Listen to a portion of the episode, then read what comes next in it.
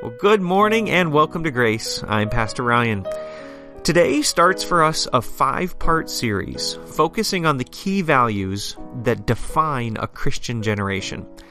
In a time when we're seeing an unprecedented exodus from the church by that generation that's just approaching graduation, we also see a pattern of disciplines and convictions that seems to keep people committed in this age of digital idolatry.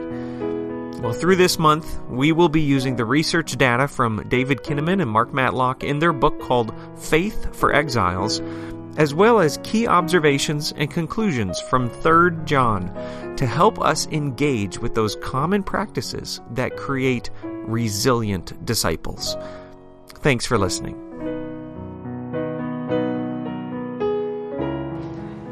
Today we begin a new series, and it is going to be a five-part installment all the way through the month of May, uh, focusing in on those unique characteristics that make a disciple resilient.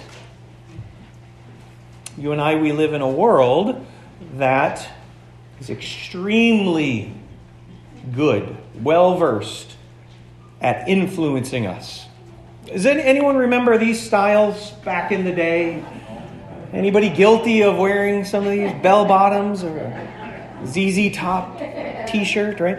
In, uh, this is a little before my generation. My generation had this look going on. Um, uh, I remember uh, walking in the eighties by by, by all of the uh, the class pictures, and un, I mean every single one was just these big hair.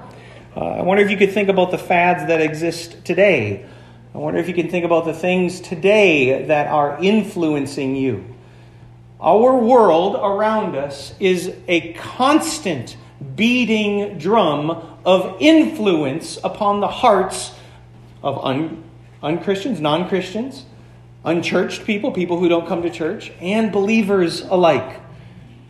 We're going to be working our way um, through the research material from a book called Faith for Exiles, uh, standing here in the place of recognizing you and I, to live on this side of eternity, we live as aliens, as sojourners, as non-citizens, as exiles. And uh, the work done here by um, David Kinnaman and Mark Matlock uh, has been over the course of a decade of researching and looking into those reasons that make people leave the church. You know, they have other companion volumes that they've written that talk about those reasons. This one focuses not on the reason why people leave, but on the reason why people stay. And so I want to introduce this as a concept of our attention and devotion as we're going to uh, dive into God's Word upon these same subjects. Um, and then to, to really devote ourselves to see what the Spirit would have to say to us, because you and I live in a time of unprecedented influence and deception and a kind of subtlety to evil that I am willing to bet is happening in your own homes today. Heard on the radio program uh, Grace to You this past week a series of statistics relating to the influence that screens, that media has over young people. Uh, it was said that America spends more money on toys alone than uh, sixty plus other nations' entire G D P. Uh, that children today see over two hundred hours of ads on T V every year, with up to twenty-two thousand commercials that are continually seeking to sow within them a kind of discontent with whatever it is that they have. I can remember when I was young, there was a there was a new cartoon that showed up on T V called The Simpsons. And I, you know, all my friends were um, watching this. I, I remember that uh, you could get a, a Bart Simpson lunchbox Uh, to take to school. And I remember, I mean, it was a cartoon. And I I mean, the best day of the week was Saturday morning when I was a kid and you could watch Garfield. And anybody with me when cartoons were only on one day a week? Well, that's how I grew up. Well, here was a cartoon that was on after school. And I can remember very distinctly my dad coming in and saying, "You need to turn that off." And I remember this like adolescent rebellion in my heart. Like, why? Why? This is... You're just not cool, Dad. You're just not with it. And I remember it wasn't until years later, having grown up a little bit more, that I was able to identify some of those influences within this, what is a very adult materialized program being offered as a cartoon to children, and asked my dad, and he said, well, it wasn't any of the jokes, it wasn't any of the actual content that he cared about, even though I was able to identify its influence. My dad told me this. He said that it had more to do with the way in which the son treated the father. You guys remember Homer? Dope! Just the big doofus, right? That, and, and what my dad saw was that what that's doing is it's depicting, it's depicting a father in a way that's eroding something that's necessary within society for its health, which is, number one, respect for authority and an expectation that fathers carry a measure of accountability that needs to be seen with respect from the children. I remember that really that really impacted me because I had still missed that. I wasn't a father at this point. But you can see how this becomes a type of cancer in our world, uh, not a physical cancer, but it's a kind of cancer of the soul. And it needs to be addressed. It's really a slow working. It's a very slow change that's happening. And it's happening every time you turn on the screens. There's a, uh, there's a river in England, where uh, people will hang teddy bears, and over the course of a few months, the material uh, minerals in the water replace the organic matter of the teddy bears, and the teddy bears actually turn into stone. They become calcified with, with phosphorus and limestone and all of the different elements that flow through the water. But it is a very, it is a very slow, slow process that eventually takes something that ought to be made soft and cuddly and makes it hard as a rock. Listen, if the devil was dumb, he'd hit you with a hammer. And you would go, ouch. And you would, you would remove yourself from that situation. But he's not dumb. He's very skilled at knowing how to turn the affections of humans for the brokenness of our sin, such that we do not look to see Jesus as Almighty, but we look instead inward and we think, ah, it's all about me. And this happens by the slow drip, the constant rechanging of that which God wants to hold with a calcification, so that without you even knowing it, your children's hearts begin to solidify. And they don't respond that the way they should any longer.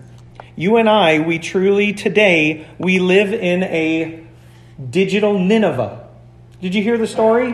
Uh, that, that was recorded at the very end of, the, uh, of uh, Jonah's uh, letter, right? He he he's questioning with God for the sake of this plant, and he's so upset over it. Do you know why Jonah is so upset? Because Jonah is most concerned about who? Himself. That's right. And God says to him, would you look at the city? Filled with thousands upon thousands of people. And then he characterized it this way: who do not know their, their right hand from their left hand. Think about our world. Think about the confusion in our world today, where people cannot even make what is the most basic of moral judgments. This is, this is coming through to your children. This is coming through constantly in your household. You do not just have the members of your home living in your home. You have, you and I, we have invited through that little cord another form of influence that, like drip, drip, drip, is slowly changing the perceptions and hearts and minds of young people. Bell bottoms look ridiculous. But a whole culture at some point thought they were cool. And the very same thing is happening within the hearts of people today. Um, I didn't want to uh, type this out, so I just took a picture with it. This is uh, from, from the book right here. As it's looking to the influence of those who are fifteen to twenty-three year old, um, The, the the real span of departure, the exodus from the church, is happening for those eighteen to twenty-eight. So about ten years upon graduation over sixty-seven percent of young people leave the church never to return. Well, we, we, we need to look a little bit before that, right? Before you get to eighteen, let's just examine uh, the fifteen to twenty-three um, age. And of those age groups, they spend annu- uh, they spend annually, is this annually? Why, why can't I figure this out here now? Um, two thousand seven hundred sixty-seven hours, two thousand seven hundred sixty-seven hours being influenced by the screen. How much time is actually given to spiritual matter? And that's this tiny little box down here in light green. Only two hundred ninety-one of those hours are given attention to things about God. Where do you, do you see the disbalance? Can you catch the connection here for the danger? Overwhelmingly, young people are being influenced today. And so the book, as they seek to identify how do we address this, there are four very clear examples of individuals that they deal with. And I want to offer those to you right now. So four distinct types of people, and I'm willing to bet we have all of them here today. Um, I, I want to ask you, as you're sitting here listening, to identify which of these defines you. Which type are you? Uh, the first one are the ones who are called ex-Christians. So people who grew up in the church, but if you ask them today, how would you identify yourself? They would say, well, I'm not a Christian. I, maybe I was at one point, but I, I'm not a Christian anymore. That's the first group. The second group I have here with the letters C and E. Uh, these are unchurched people. But when you ask them the question, are you a Christian? They'd be like, oh, yeah, I'm a Christian. And then if you ask them, well, when did you last go to church? They'd be like, wow. I've been busy, right? Uh, Christmas. I was there at Christmas. I was there at Easter. So um, that's the second category of Christians. Third, you would ask them, are you a Christian? They would say, oh, I'm totally a Christian. I go to church. These are the people who just come to church, but then leave. They're, they're not involved in serving. They're not involved in leading. They're not involved anywhere. Um, in order to meet this criteria, they go at least once a month. So if you ask them, are you a Christian? They would say, yes, I'm a Christian. Uh, but they are still quite unplugged from the ministry and activity of being in the community. They, they attend church, but that is it. And then the last category are those who they label as resilient. These are disciples. And a disciple is somebody who not only attends church, but is actively serving in the way that God has gifted them to serve. So understand it looks different for different individuals. Not everybody comes and does a children's sermon. Not not everybody um, sings in the choir. But you have some role to play and you say, that's what God has me for. This is why I'm a Christian. Are you up there somewhere? Everybody can, can look across the board and say, this is where I think we are. Well, as we look at this study, what we want to do is focus on this group. And they ask the question, what is unique about resilient disciples that's different from all the others? What are the values? What are the characteristics that they have that we might need to focus on in our world and in the church today? Well, it just so happens that we have a book in the New Testament that's dealing with much of the exact same question. In fact, three little books, all written by the Apostle John. For our time through May, we are going to be working exegetically through Third John. If you don't know where that is in your Bible, it comes right after Second John. So, so if you uh, have your Bibles, I invite you to turn there. It's a it's a tiny, tiny little book. Um, what we are going to do is uh, work through just verses three and four, but I want to give you a little bit of the background as we work into this series. John, writing at this time, is writing to a church as an elder to the elders of house churches. So this is, we think, somewhere around uh, the region of Ephesus. And there are a lot of little churches, but here's what's going on in John's day. There are many people who are leaving the church. Doesn't that sound familiar? Many people are leaving the church. And when John is going to give evaluation of their departure, he's going to regulate it to a word, a word that we've read already this morning, and it has to do with their adherence to the truth. That when they leave the church, it's actually because they have bought into some kind of a lie, and they are departing, not just from the church, but they're departing from the truth itself. The second major problem in John's day is that there are many people who are not only leaving, but there is also a culture of antagonism to the church. Hmm. Hmm. Does that sound like today? That, that increasingly, those who pledge allegiance to Jesus Christ are those who are looked at with a bit of scorn, ridicule, or just absurdity by those in the world. And John will write such things in First John. Do not love the things of the world, for the love of the Father is not found in them. And he'll caution the church, beware of those who have left the truth. They're defined by those who deny sin. Does the world today want to be told that they're sinners? I'm actually shocked and ashamed at how many, how many clergy members also preach a similar message, having been influenced by the values of the world. Jesus says these words in John eighteen, recorded by John. Pilate, here with him on trial. You're a king then, said Pilate. Jesus answered, you say that I'm a king. In fact, the reason I was born and came into the world is to testify to the truth. Everyone on the side of truth listens to me. One of the major problems in our world today that Kinnaman and Matlock uh, discover in the proliferation of screens and the influence of media is what they call brand me. That this is the this is the foundational value in our world, is that outside of an allegiance to Jesus, you form your own identity. That's the message of the world today. Have you heard that before? You do you. And and this is your truth, and I have my truth. Remember, Jesus says, I've come to testify to the truth. What's what are you talking about? Jesus is the one where truth is found. But our world today has offered uh, little gods of all of us. You come up with your own truth. Uh, three ways that the authors depict this here. First, they say you are to discover the truth about yourself by looking inside of you. Now, anyone he- here who has children know how foolish that is. Um, I'm willing to bet, though, that if you're honest, you will say to some measure you drip, drip, drip are a bit deceived in thinking this way as well.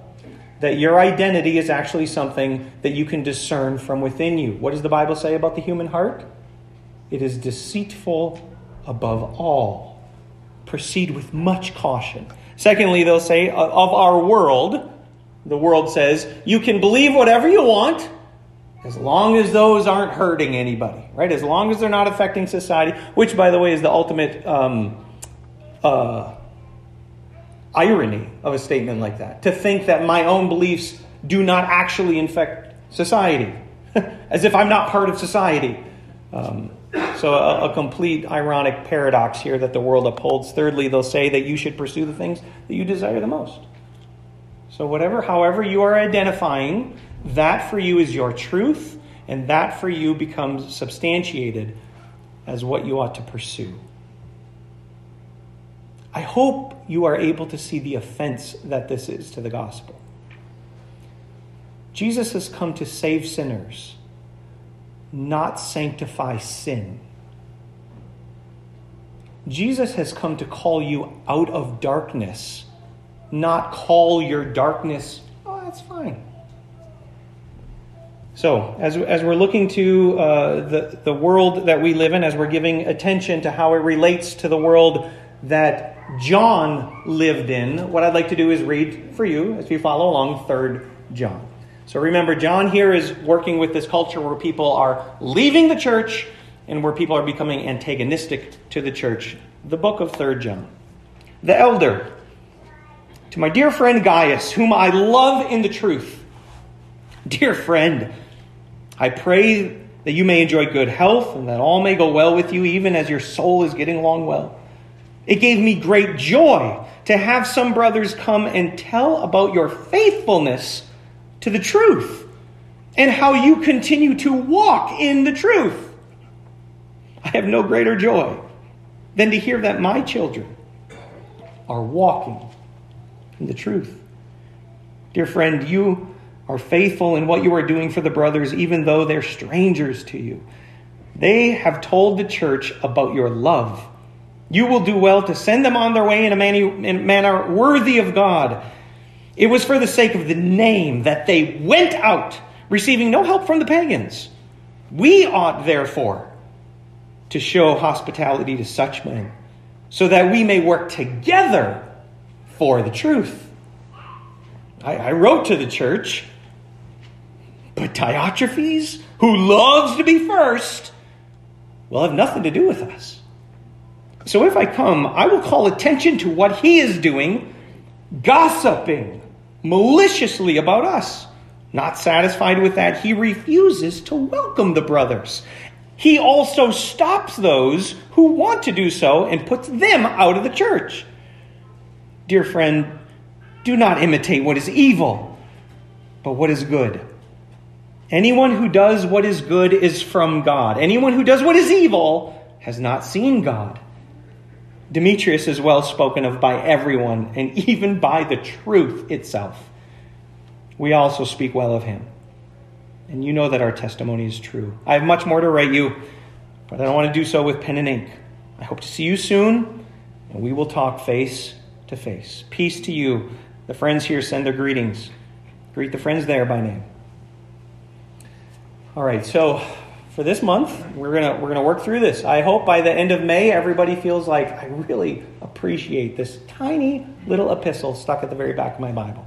I want to offer us a couple of uh, observations in effort to draw conclusions to this. We're going to start here again in verses three and four. I'm going to be focusing on this clause right here.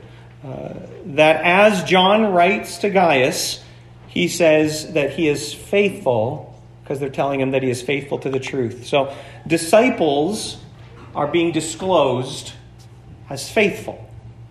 Remember, we're focusing here on that fourth category, a resilient disciple. What does a resilient disciple look like? Well, according to John, they're faithful. Well, faithful to what? If you look back in the text, you'll see in verse three that he says that he's faithful to the truth. Now, there's there's more going on here. Even as he continues in verse three, he uses a particular verb that the Apostle Paul also uses. It's the verb, we looked at it a couple weeks ago, called peripateo. It means basically how you live your life. It means to walk circumspectly. It means to be careful that the way you are living is in accordance with truth. Now, when Paul uses it, he'll say that you need to walk this way in accordance with Christ. When John uses this verb, he'll say you need to walk in accordance with the truth. There was a little trick going on here. Did you guys catch it? We already we already saw it again in John chapter six, uh, chapter fourteen, verse six. I think I have it here. Jesus answered, "I am the way and the truth." We have it uh, similarly in Revelation. John again writing here about Jesus. He says to the angel of the church of Philadelphia, "These are the words of him who is holy and true." And so let me ask you the question again. If a disciple is being defined here as someone who's faithful, what are they faithful to? It's a trick question. You all answered truth, and the truth is Jesus. That's right.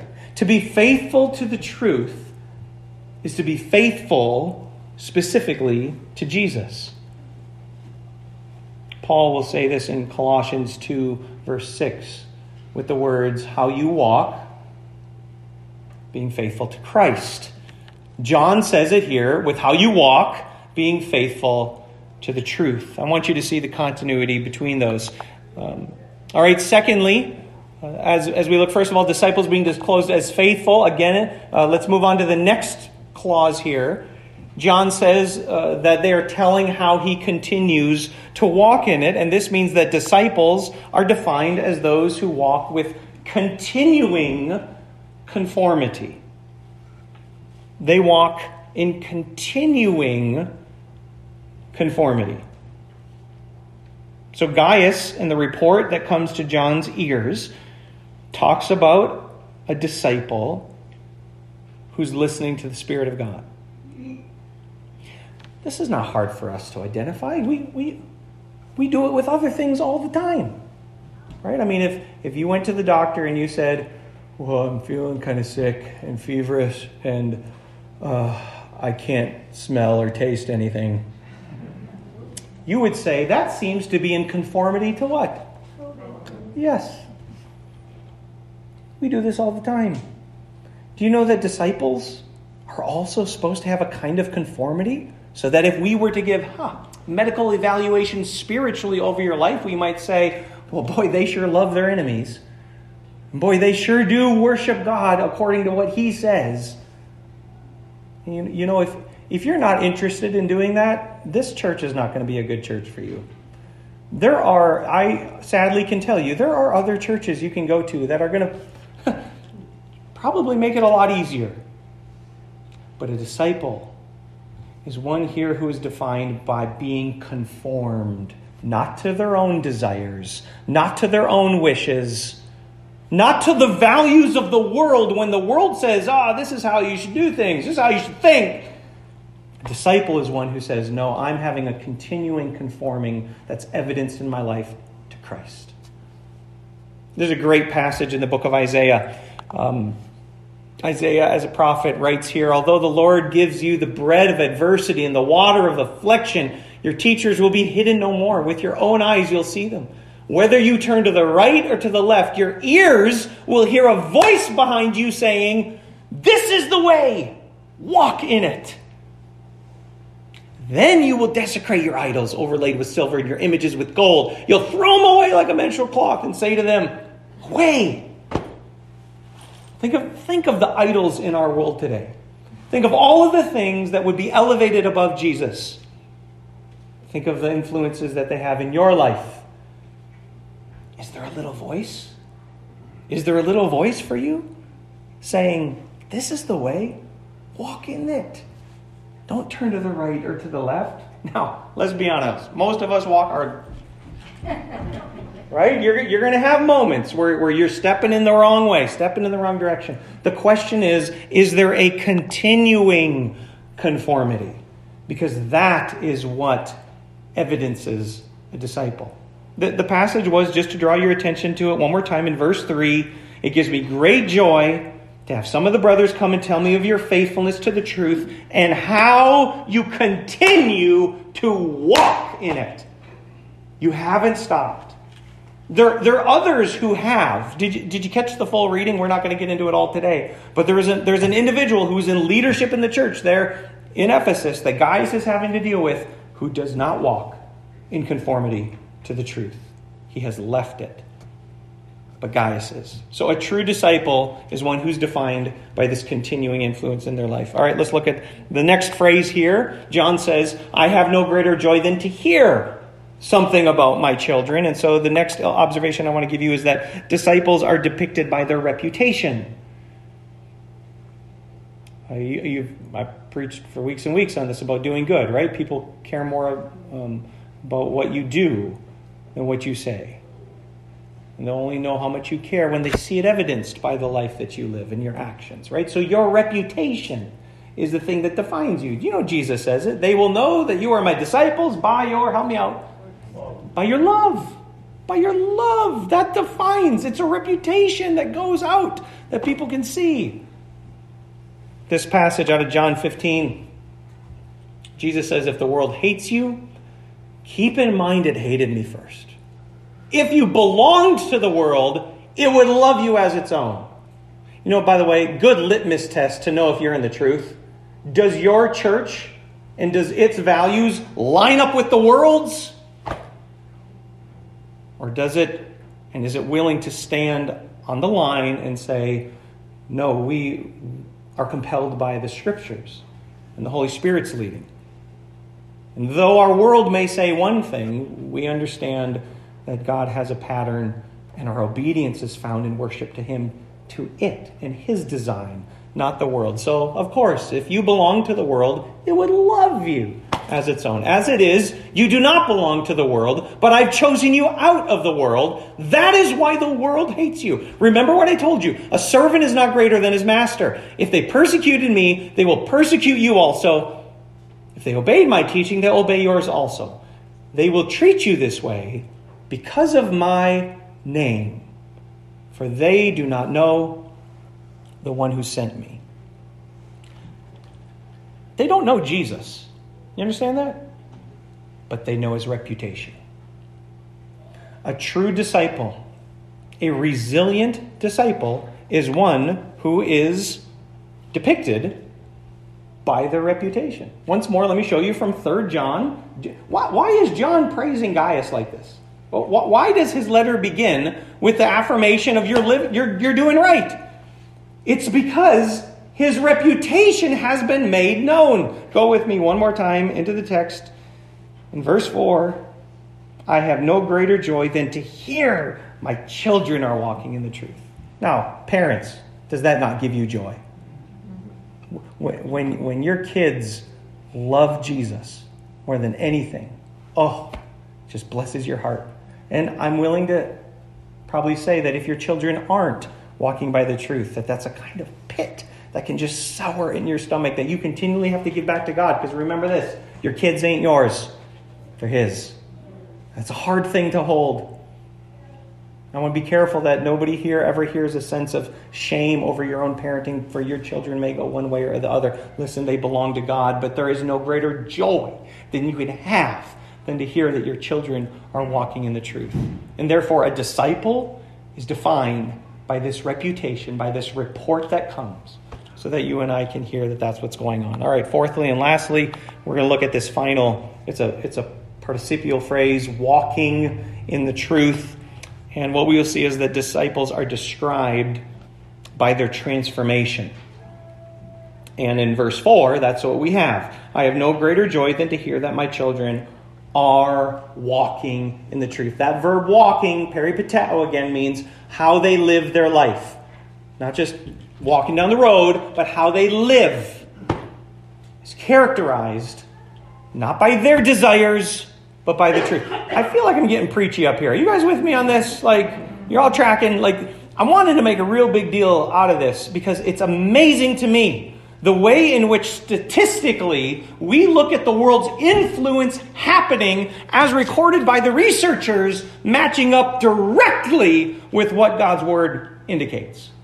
If you are going to be the kind of Gaius disciple, the, like the one that John's writing to here, these are all the identifying features that keep you in the church. You're faithful to Christ. You're continuing to be conformed. You allow your reputation to go and speak for you because it's evidenced that you love one another and that you are described by someone who's transformed. You don't look, you don't look like anyone else. You don't look like the world. Um, I, I want us to take a little detour for a second. If if you would be willing to turn with me to the book of Daniel. In the Old Testament, let's go to the book of Daniel. Because as we looked at uh, the digital Nineveh of our world, where people don't know their right hand from their left hand, the authors use a different city. They say we live in a digital Babylon. Daniel and his friends were taken into exile in Babylon. And on this last point here on transformation, I just want to read a little bit of the story here uh, in, in, in Daniel's uh, letter. So if you're, did everybody find it? Book of Daniel? Here we go. Ver- chapter one.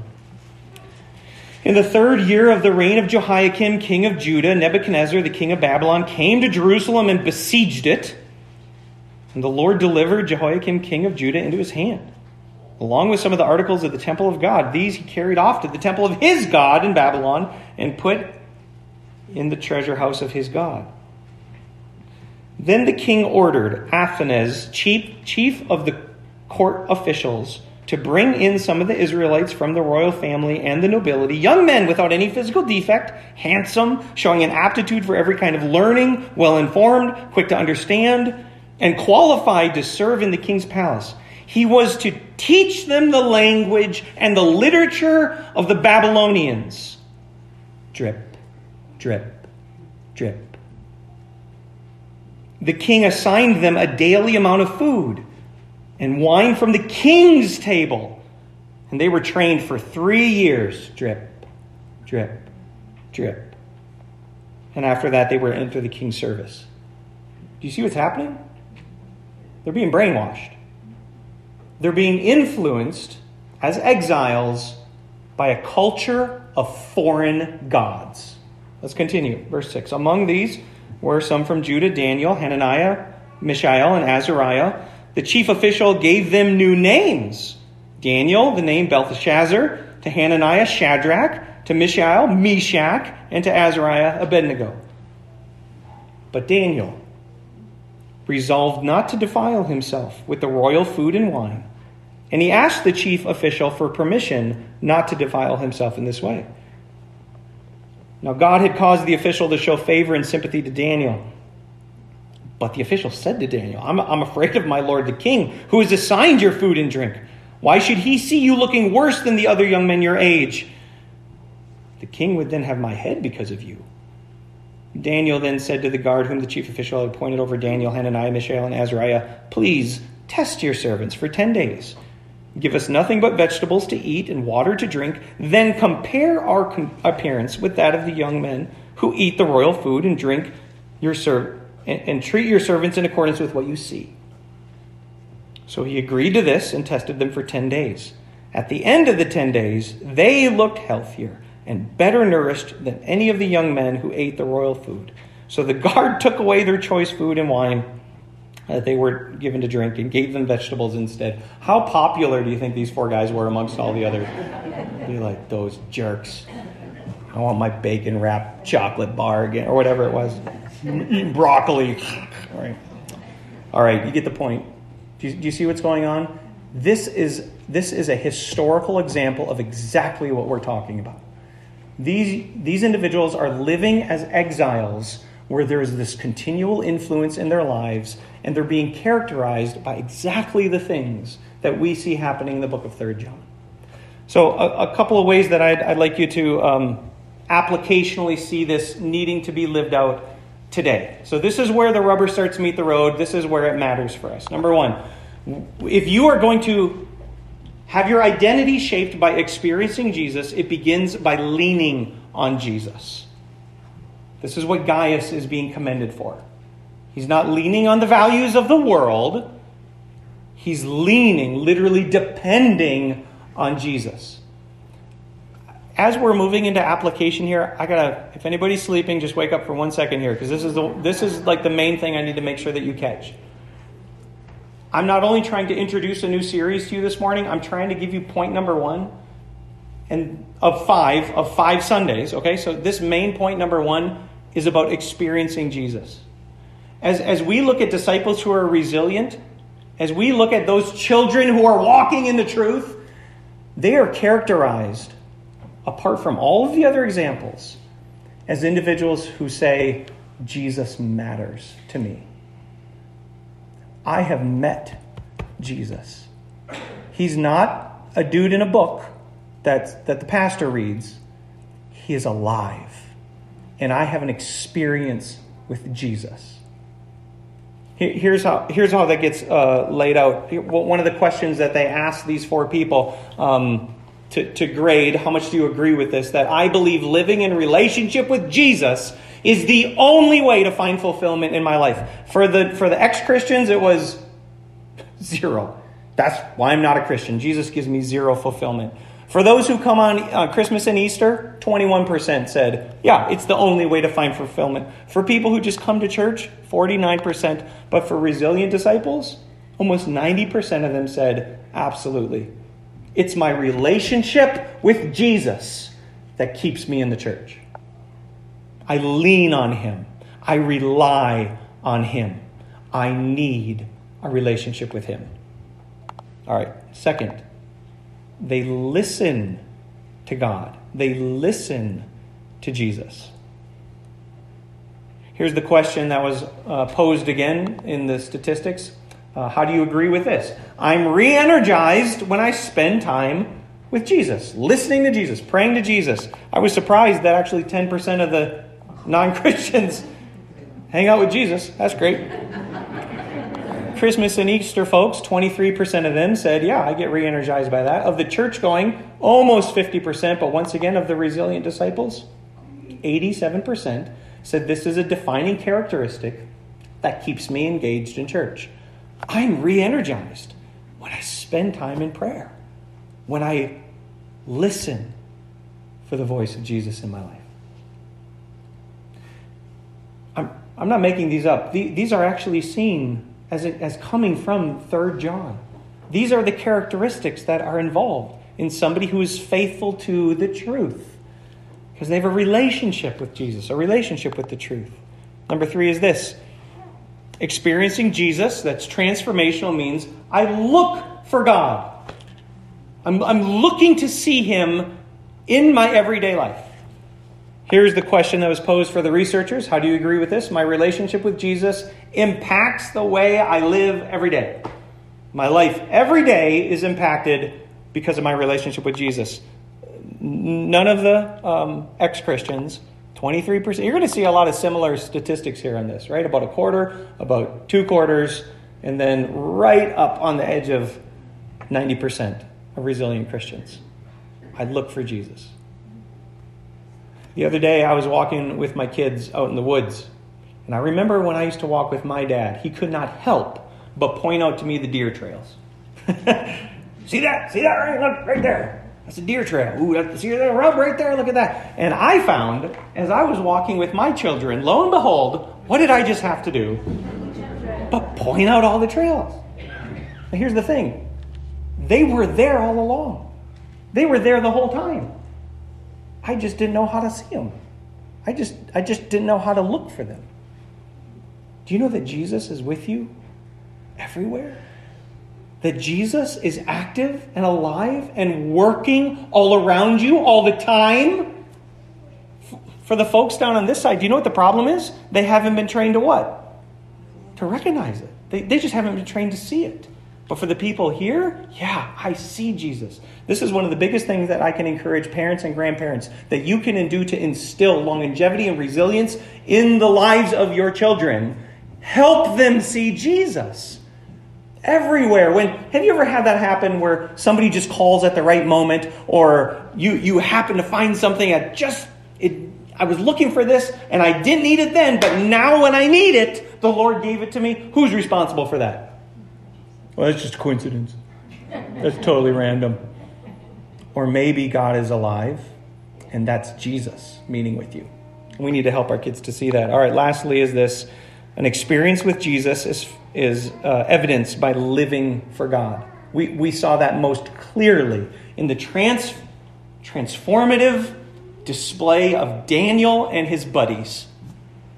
Look, we're, we're going to follow our God, and we're going to live for him, and then give us an evaluation. Ten days, that's it. You you decide after that. And it was obvious. Why? Because they were living for God. Here's the question from the researchers. Uh, two of them. Worship is a lifestyle, not just an event. Like my, my whole my whole week is worship, and, and I don't mean like Jesus.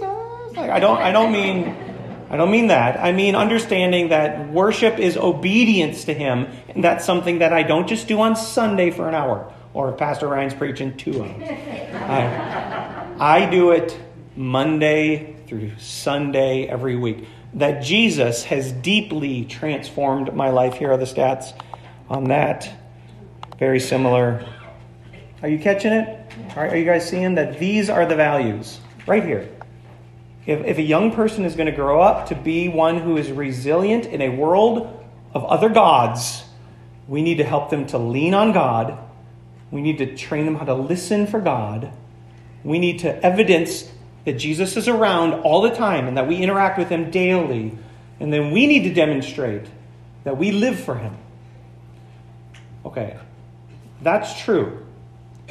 All of that is for the person who wants to be a resilient disciple. Maybe that's you today. Maybe this message is just for you to be like, I might be just a churchgoer, and I'm really only attending here because Pastor Ryan is the best guitar player I've ever heard in my whole life. And that's, the only, that's why I'm here. You know, believe me, it's only a matter of time before you're gone. But if you're only coming to church, maybe this message is for you to say, I haven't yet really garnered those values that will make me resilient in a world of exiles. Maybe that's for you. But I'd, I'd imagine for a majority of us, we want to say, how can we help our kids? Because this is where it really matters. And so let me offer to you six more ways that all fall in line with this, and I'll move through these very quickly, right? Number one, I'm totally not going to move quickly. Number one, cooperative relational investment. This is an entire message on itself. Cooperative relational investment. Let me get real, real with you for a second here. When we in our tradition baptize an infant, that little one has very little to do with what's going on. This is an opportunity for the parents to fall in line under that which baptism points to, to say, I pledge to raise this child in the faith.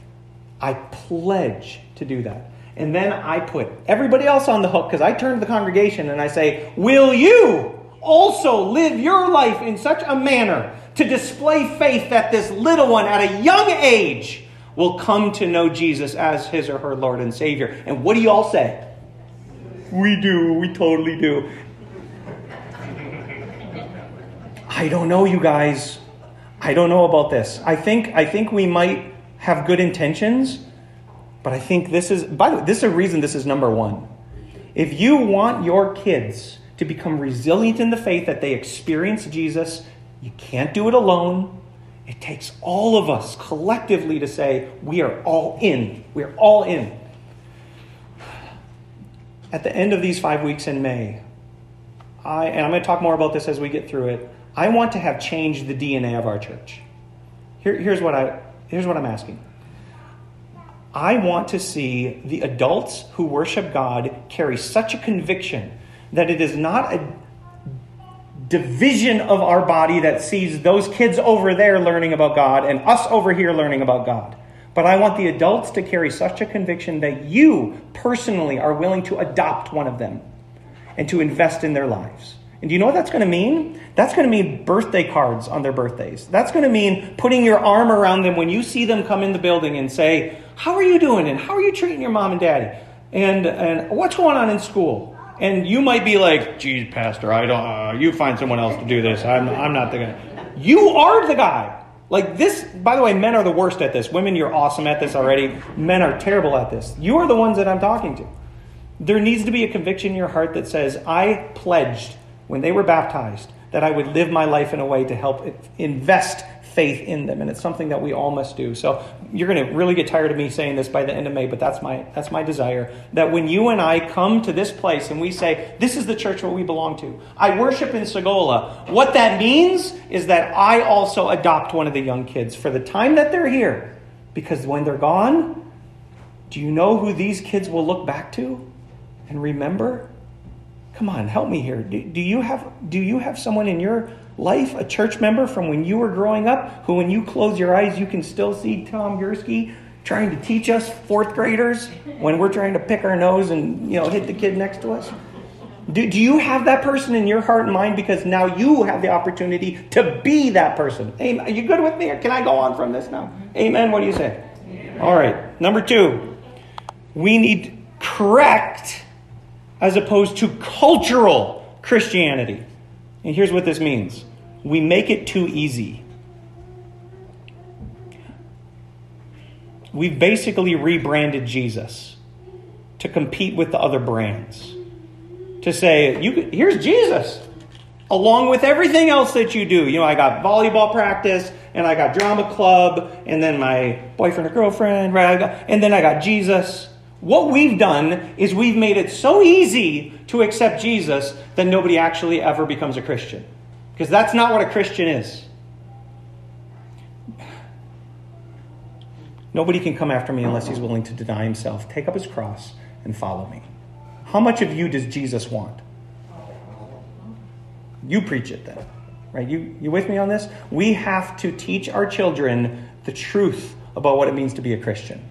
And not offer them this watered-down message that just leaves to inept, impotent Christians who, when life gets hard, do you know what they do? Do they keep coming to church? No, they're like, I'll be there on Christmas. All right, number three. Uh, we need to create space for and openly engage the big questions. This is actually a really good thing. I was going to share like a paragraph uh, reading from uh, Eugene Peterson on this, but just for time I didn't. Uh, now I'm like wasting my time I would have saved by telling you about it. But basically what he says is the world is asking questions now. People are openly talking about spirituality and, and true hunger. The problem is we've left them to just figure it out on their own. Moms, dads, grandparents, we need to create a space and then engage our kids with these big questions. Because if we don't, they will learn to answer them through the drip, drip, drip of the values that they are spending the majority of their time influencing their lives. Number four. Uh, we need to carefully follow Jesus. This one really speaks to us uh, taking your time to help them come to learn who Jesus is. I personally struggle with this because I like I want my kids to get saved yesterday. Like, get them saved. You'd be better off letting them truly understand what it's gonna what it's gonna mean. Um, when they did their study, they found that of the ex-Christians and just the church and Easter or the, the Christmas and Easter folks, the majority of them who called themselves Christians say they came to faith when they were eight years old. But of resilient Christians, the majority said the average was eleven years old.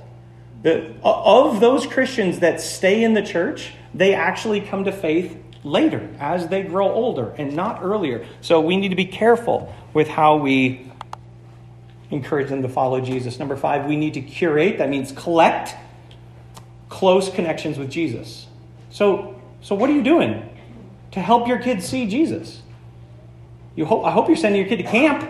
That's great. That, that is a great opportunity for them to get a lot of one-on-one at their age level with their peers, the challenge to say, I'm going to have a connection with Jesus and get to meet him. Are you doing more than that? I hope you are. Sunday is all about that, right? But what about through the week? What about family devotions, which is frankly very hard? You and I, we need to begin to collect these opportunities to help our kids see they live with Jesus. Lastly, this is a big one. Church needs to be second. Devotion in the home needs to be first. I said this a year ago when we were out on the lawn. If you want your kids to leave church when they grow up, all you have to do is come to church. If, if that's all you do, I guarantee you they will leave. But if you put devotion to Jesus in the church second, such that devotion to Jesus in the home is first, they're likely to stay. Well, our culture has a huge influence in our lives. We need to be aware of what's going on.